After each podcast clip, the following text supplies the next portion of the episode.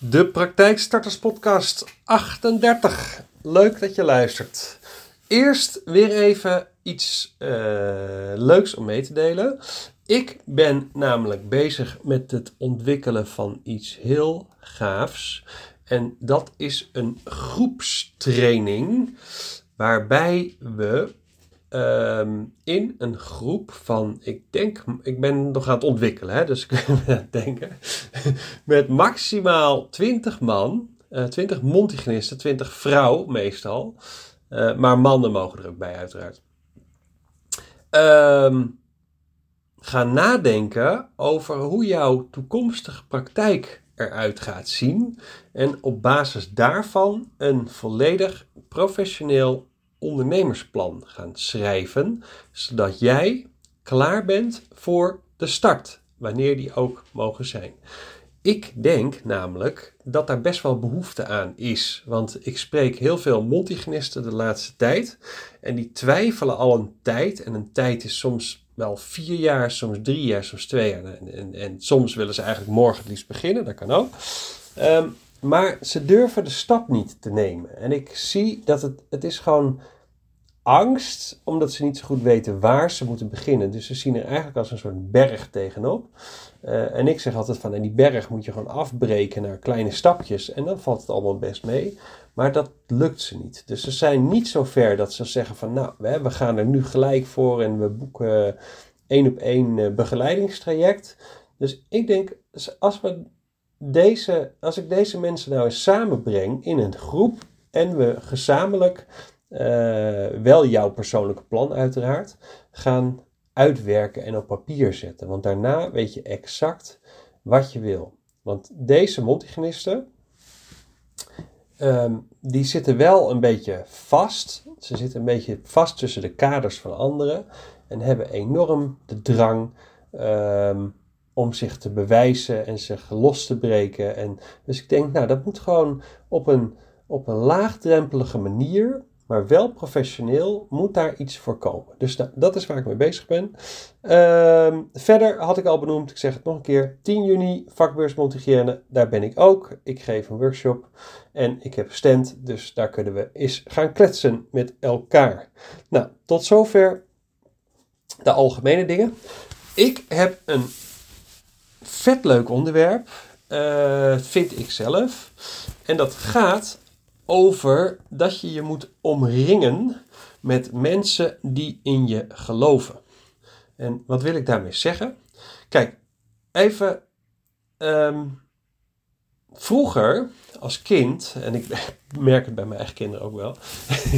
um, kijk, soms heb je als kind, dan sta je in een winkel. En in mijn tijd was dat nog een speelgoedwinkel. Daar zijn er steeds minder van, want uh, je staat er tegenwoordig niet meer in, maar je hebt hem op je scherm.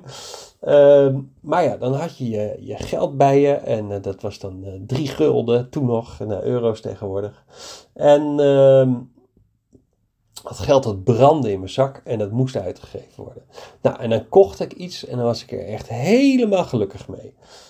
En dan kwam ik thuis en dan zei mijn vader, ja, had je dat nou wel nodig? En uh, bla bla bla. En uh, dus, nou eigenlijk wist mijn vader dat altijd op, op hele snelle manier mijn blijdschap volledig af te branden, zeg maar. Nou, dus sorry pap, bij deze je wordt je even benoemd. maar, um, nou en zo, zo gaat het eigenlijk je, ja, je hele leven zo door. Soms doe je ook iets vanuit een impuls, en dit is natuurlijk ook een impuls. En dan doe je een impuls en dan en dan ga je dat met iemand bespreken. En dan uh, en is die persoon helemaal niet enthousiast voor je. En dan denk je echt van ja, nou ja, dan ben je je blijdschap weer een beetje kwijt. En op een gegeven moment stop je gewoon met vertellen. En Joep van het Hek heeft daar, had daar vroeger een super gave sketch over. En het ging erover dat zijn vrouw dan iets had gekocht. Uh, een of ander mixertje bij, uh, bij de blokker waarschijnlijk.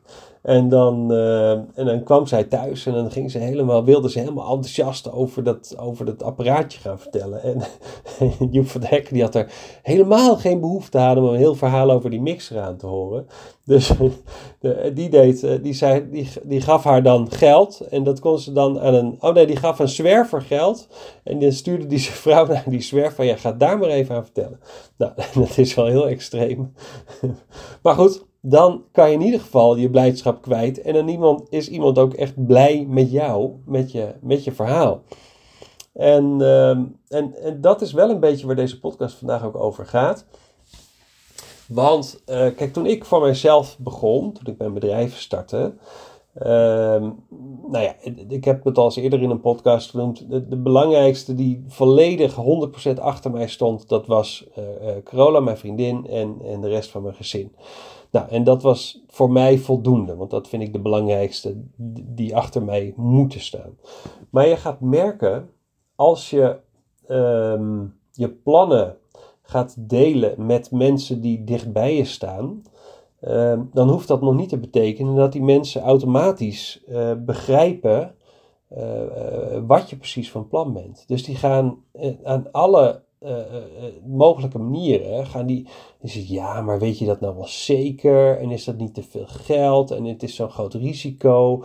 En je hebt nu een vaste baan met een, met een goed inkomen en vakantiedagen en een bonus en bla bla bla.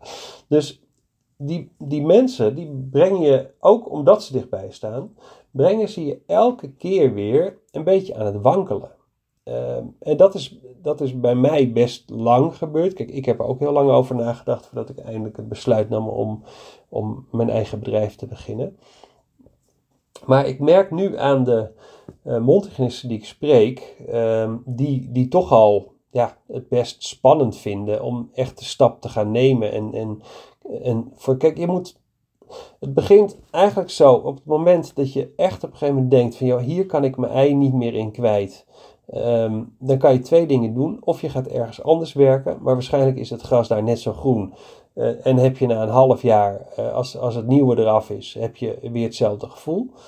Uh, of je neemt het besluit en zegt van joh, ik ga het compleet anders doen. Ik wil het ook compleet anders doen. Ik wil het doen zoals ik het wil. Ehm, ik ga voor mezelf beginnen. Nou, dat is het besluit. Dat is, dat is punt 1. Dat is vet belangrijk. En als het besluit er eenmaal is, ja, dan begint het. Want kijk, je, je start niet. het kan niet dat er helemaal geen hobbels op de weg zijn. Dus je komt wat tegenslagen tegen, maar dat is niet erg. Daar leer je van en dan, dan hè, die, die leg je opzij en dan ga je weer verder. Dus als je het besluit hebt genomen, moet je ook echt zelf erin geloven.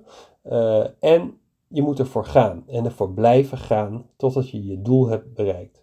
En de reis er naartoe, dus het hele traject van nu, vandaag, dat je besluit neemt tot aan het moment dat de praktijk staat. En als de praktijk staat, uh, dan, dan is ook nog niet alles van de baan, want dan heb je ook nog een leerproces. Maar je moet die reis gewoon zien. Um, je moet gewoon genieten van die reis. Daar komt het eigenlijk op neer. Dus ja, er gaan dingen mis. Maar ja, is dat erg? Nou, alles is te verhelpen. En, en ja, je zal nog honderd keer je neus stoten. Maar ja, op een gegeven moment heb je twee keer je neus gestoten. En de derde keer denk je, hé, hey, deze situatie herken ik. En dan wals je er eigenlijk makkelijk overheen. Ik sprak gisteren een, uh, een mondhygiënist. Dat is een, dat is, dat, is, uh, dat is een vriendin van mij. Dat is een goede bekende. Nou, die heeft nu voor het eerst, heeft ze die heeft nu anderhalf jaar de praktijk en die heeft nu voor het eerst gedoe met een, met een patiënt. En uh, nou, die patiënt die, die heeft ze gewoon van tevoren een begroting gegeven. Die patiënt is ook akkoord gegaan met die begroting. Uh, de behandeling is uitgevoerd. En nu uh, weigert die patiënt ineens te betalen. Nou, en dus ik, ik had haar gisteren ook aan de lijn. En ze zegt, ja, dat vind ik nou echt, ze zegt, dat vind ik nou echt het minst leuke van het hele ondernemerschap. Dus ik, ik zei tegen haar, ik zeg, ja, maar weet je wat het is?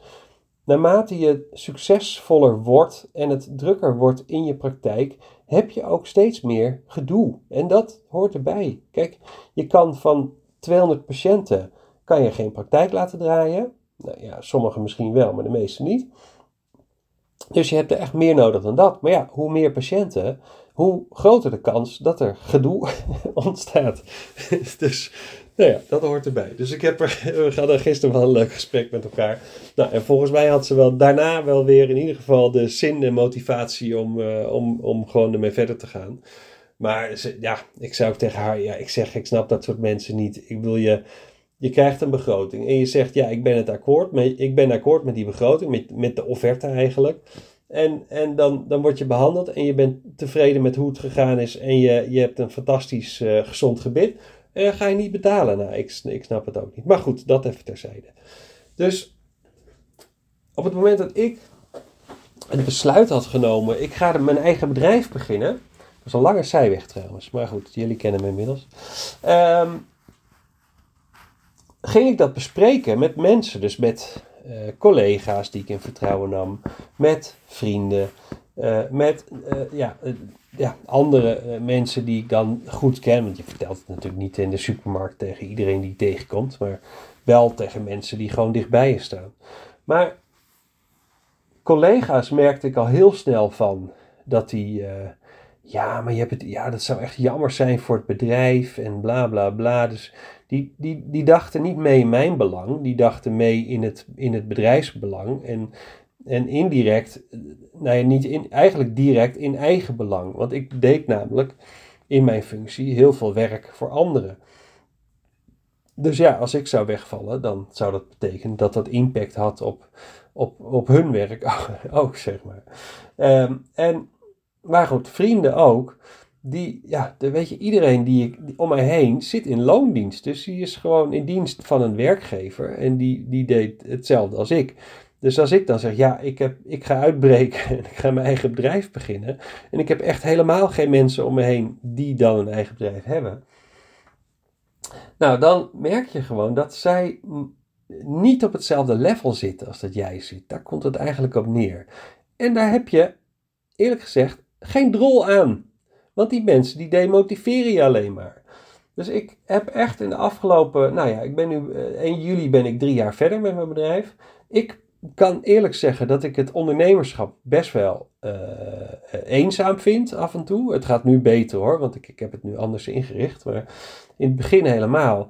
Ja, weet je, elke keer als ik een idee had, um, dan ging ik dat bespreken met iemand. Maar die iemand die, die begrijpt dat niet. Want kijk, ik, ik had een, een, een, een vriend van mij, die daar zei ik op een gegeven moment tegen van, joh, ik, ik, ik zit eraan te denken om, uh, om eigenlijk maar alleen nog maar op mondhygiënisten te gaan richten. En toen hij gelijk van, ja nee, maar doe je dan helemaal geen tandartsen meer en dan laat je de hele markt links liggen. En terwijl ik dacht van, ja, weet je, tandartsen kunnen overal al terecht en mondhygiënisten eigenlijk niet. Dus ik, ik voelde, en ik had een superleuke klik met, met alle mondhygiënisten die ik tot nu toe had geholpen. En dat was niet altijd het geval met, uh, met, met tandartsen, met veel tandartsen wel, maar sommige, dat, ja, dat, dat werkte gewoon niet zo goed.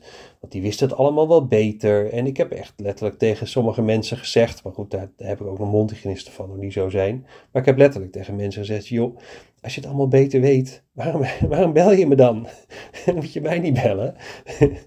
dus, um, nou ja, goed. Dus ik, ik voelde gewoon de drang. En ik, ja, ook omdat ik zelf een training volgde. En die training die dwong mij echt om na te denken over voor wie wil je er nu zijn. En kies gewoon één doelgroep. Dus niet zes ideale klanten, maar één ideale klant. En daar ga je volledig op richten. Nou, en daar kwam uit, en toen heb ik even een, een serieuze sparringssessie met mezelf gedaan, uh, dat mondhygiënisten gewoon mijn, mijn, uh, ja, mijn doel is, zeg maar. Ik denk daar, dat, daar, daar, die hebben hulp nodig. Ik wil graag op die barricade staan. Dus ik voel enorm sterk dat ik die groep moet gaan helpen. Dus dat ging ik vervolgens, nog voordat ik het wereldkundig had gemaakt, ging ik dat bespreken met sommige mensen uit de branche dan. Maar ja, die zitten en allemaal in loondienst. Uh, meestal bij een uh, dental depot of een andere leverancier.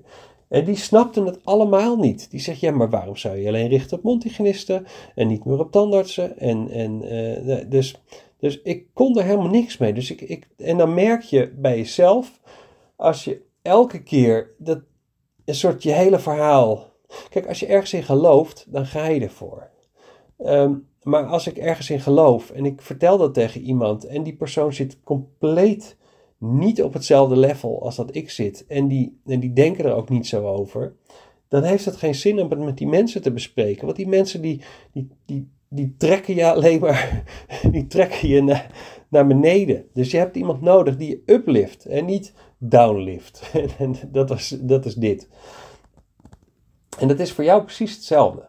Kijk, als jij met het idee loopt om voor jezelf te starten, dan ga je heel veel mensen ontmoeten die daar iets van vinden. Kijk, ik heb multigenisten die uh, echt een serieuze boterham verdienen als ZZP'er. Uh, nou, en dat gaat ze prima af. Die vinden het niet erg dat ze, uh, dat ze binnen kaders moeten blijven die door de praktijk worden gesteld. Dat ze misschien niet de, de, de volledige ruimte krijgen om hun patiënt te behandelen zoals zij dat zou willen. Want daar staat dan tegenover dat ze daar een serieuze boterham mee verdienen. Nou, weet je, die mensen zijn er ook. Um, maar als jij tegen zo iemand gaat vertellen, joh, ik, ik, en jullie werken misschien in dezelfde praktijk, en je zegt, joh, ik ga, ik heb, ik ga mijn eigen praktijk beginnen, ik heb besluit aan dan zal die persoon gelijk zeggen, ja, maar waarom zou je dat doen? We verdienen hier hartstikke goed, en uh, nou, hier kan ik nog wel tot aan mijn pensioen uh, blijven, want dit is, dit is helemaal fantastisch. Maar die snapt dan het belang ook niet waarom jij, godsnaam mijn eigen praktijk. Maar een eigen praktijk betekent niet dat je voor geld kiest. Een eigen praktijk betekent dat je voor vrijheid kiest. En dat vrijheid uiteindelijk je geld gaat opleveren, uh, dat is een logisch gevolg. Maar de focus ligt niet op geld verdienen. De focus ligt op de zorg verlenen zoals jij uh, dat wilt doen. Uh, en jouw leven leiden op de manier zoals jij dat wilt. Ehm, en en als je dat op een goede manier doet en dus inderdaad zegt, joh, dit is mijn doelgroep en dit is de manier waarop ik zorg verleen en mijn hele uh, praktijk en, en iedereen die daar misschien in de toekomst gaat werken, die straalt dat uit, dan, dan gaat jouw doelgroep zich enorm thuis voelen en dat gaat jouw groei opleveren en groei levert jou uiteindelijk geld op. Dus ik, ik geloof er heel erg in dat als je start met dingen gewoon doen op de manier zoals jij dat wil en je de focus legt op het helpen van mensen, Ehm, dat dan het, het, het geldstuk uh, daar een logisch gevolg van, dat je daar geld mee gaat verdienen en mag verdienen, dat is een logisch gevolg. Uh, maar dat zou niet op de voorgrond moeten zijn. Dus als je dat dus bespreekt met dit soort mensen, dan heeft het geen zin. Dus je moet praten met mensen die uh, of al een praktijk zijn begonnen, uh, of net als jij lopen met het idee om een praktijk te gaan beginnen. Dus verzamel mensen om je heen die er hetzelfde over denken als jij en ook begrijpen um, waarom je dit wil gaan doen. Want ja, als je dit gaat bespreken met mensen die dat niet snappen, uh, en een tandarts die, die zal het waarschijnlijk ook niet begrijpen. Sterker nog, die tandarts denkt waarschijnlijk in eigen belang, want die wil jou heel graag bij de praktijk houden. Um, dan kan je het wel mee gaan bespreken. Maar ga er niet vanuit dat die persoon jou begrijpt. En, en, nou, en wat gebeurt er dan? Die halen je plan vervolgens omlaag. Uh, jij gaat weer twijfelen of het echt wel een goede set is. En nou, sowieso, mensen die geen eigen praktijk hebben, die kunnen er eigenlijk helemaal niks over zeggen. Dus daar heeft het helemaal geen zin in om, om dat met die mensen te bespreken. Want tenzij gewoon ze, ze snappen waarom je dat wil, omdat ze zelf misschien ook wel heel, heel diep het verlangen hebben om dat ooit te gaan doen. Maar goed, mensen die een praktijk gaan starten, of al gestart zijn, of misschien al een jaar onderweg zijn, nou, die snappen dit gevoel. Die begrijpen exact waarom jij misschien wel, weet ik veel, uh, een ton uh, omzet als ZZP'er. Uh, en toch zegt van, joh, ik, ik, ik accepteer tijdelijk dat, ik, dat het gewoon financieel minder gaat, maar die, dat ruil ik om voor enorme emotionele vrijheid. En, en in vrijheid in alles. Nou, en dat vind ik veel belangrijker dan die, uh, dan die ton omzet nu. En dat die ton omzet later wel weer terugkomt, dat is allemaal prima. Maar voor nu kies ik voor mezelf. En ik ga nu eindelijk alle angsten die ik heb opzij leggen. En ik ga die eigen praktijk starten. Nou, en dat is natuurlijk wel een rol die ik vaak heb. Want ik, ja, ik begeleid Montigenisten één op één. Uh, van, ja, vanaf vandaag tot aan de start van de praktijk. En ook daarna ben ik nog niet vertrokken. Want ik, ik wil altijd weten hoe het met jou gaat en hoe het met de praktijk gaat. Um, dus er zijn, maar er zijn ook mensen die hebben gewoon voldoende hulp in een omgeving die ze gewoon ook mentaal kan bijstaan. Dat betekent nog niet dat ze in, praktische zin ook, weet ik veel, je financiële plan kunnen maken en iets weten van tandheelkundige apparatuur en offertes kunnen checken en dat soort, want dat doe ik natuurlijk ook.